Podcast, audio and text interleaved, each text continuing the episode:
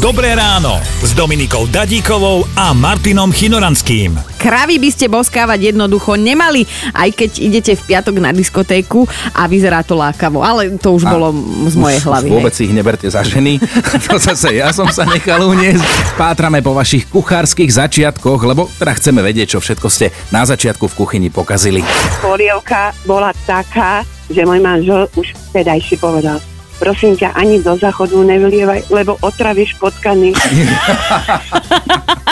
Peťo pobavil, ten nám už napísal sms že on si chcel na strednej škole urobiť palacinky, sám sebe dostal chuť, takže čo na tom nie je nič ťažké, tiež pozrel nejaký recept, ale urobil také, že ani jeho pes ich ne, nezožral, že, že no, prišiel ten pes, oňukal, pozrel na neho, pozrel na palacinku a odišiel.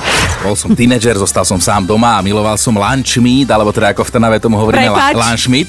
Začínalo to tak krásne, bol som tínedžer, zostal som sám doma. Áno,